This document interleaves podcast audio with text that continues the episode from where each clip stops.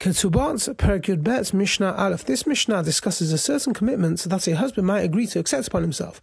So Hanoset Heisha, if one marries a woman, Ufaska Shanim, and who stipulated with him that he must provide her daughter from a previous marriage with food for five years. So he made his commitment binding by writing it in a document, or by performing a kinyan, or by declaring it before two appointed witnesses. So he made this uh, stipulation.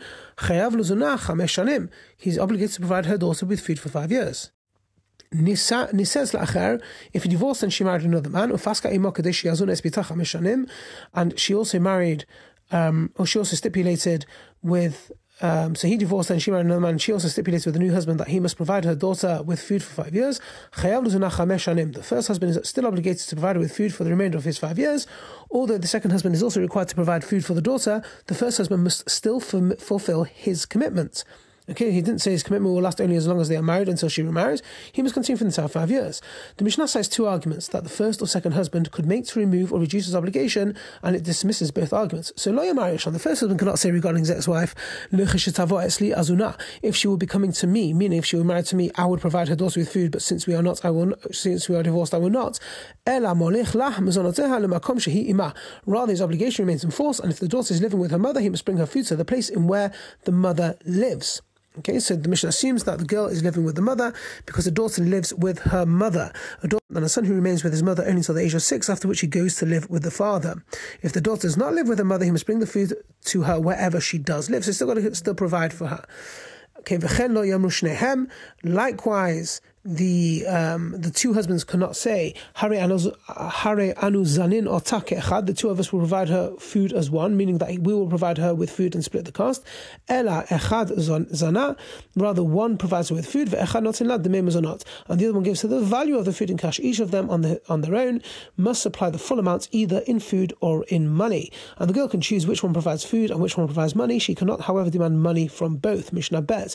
This Mishnah continues the previous case of a woman who who's um, who married two men, both of whom committed themselves to provide her daughter with food. And he said, if she, the daughter, got married at a time when both of her, her stepfathers were still obligated to support her, habal noten her own husband gives her food, vihen noten lah and they both, as in both the stepfathers, give her the value of the food in cash.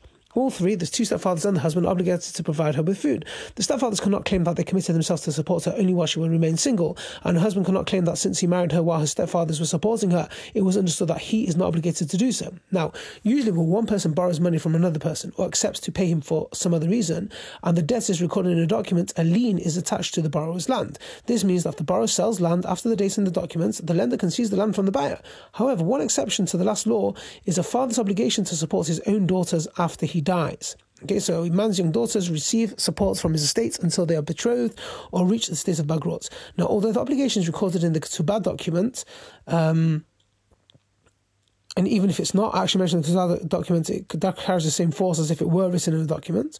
So even though it is uh, recorded in the document, the daughters may not seize the land that the father had sold. The daughters may take only the land that was in their father's possession when he died. They have no right to seize from buyer's land that the father had sold in his lifetime. The sages decree that a man's daughters may not collect his, from his sold properties because otherwise people would avoid buying land, since the total cost of supporting one's daughters cannot be estimated, because it depends on several unpredictable factors, such as how many daughters he will have and how long they will be single. People will be reluctant to buy land for fear that it will be seized one day to pay for the support of the seller's daughters. To remove this concern, the sages rule that daughters may collect for their support only from properties that their father owned when he died, and not from properties he had sold. So, based on this, the Mishnah shows that when a man commits himself to support his stepdaughter, as in the previous Mishnah, her rights are stronger than those of his daughters. Metzu, if the two stepfathers died, their own daughters can collect support only from the available i.e., unsold property in their estates. But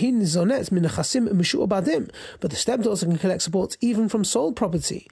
So this is property to which a lien is attached. This term is refused. So, so meshubadim, uh, you know, this encumbered property. This is used to refer to sold property because sold property can be collected only if it's subject to a lien, whereas unsold property can be collected even if there is no lien. So mipnei, why why can she do this? Mipnei shehikafala because she's like a creditor who can collect payments even from the debtor's sold property. If the stepdaughter's right to support is recorded in a document, she may be compared to a creditor whose right to payments is recorded in a document. Now, the previous Mishnah told that a man who commits himself to support his stepdaughter must continue doing so so, even if his marriage to her mother ends. This can be avoided by adding a clause to the contract. The clever ones would write the following to their wives: I'm marrying you on the condition that I will support your daughter for five years, but only as long as you're with me as a wife. If the obligation is defined in this way, it ends when he divorces her or either one of them dies. Have a great day.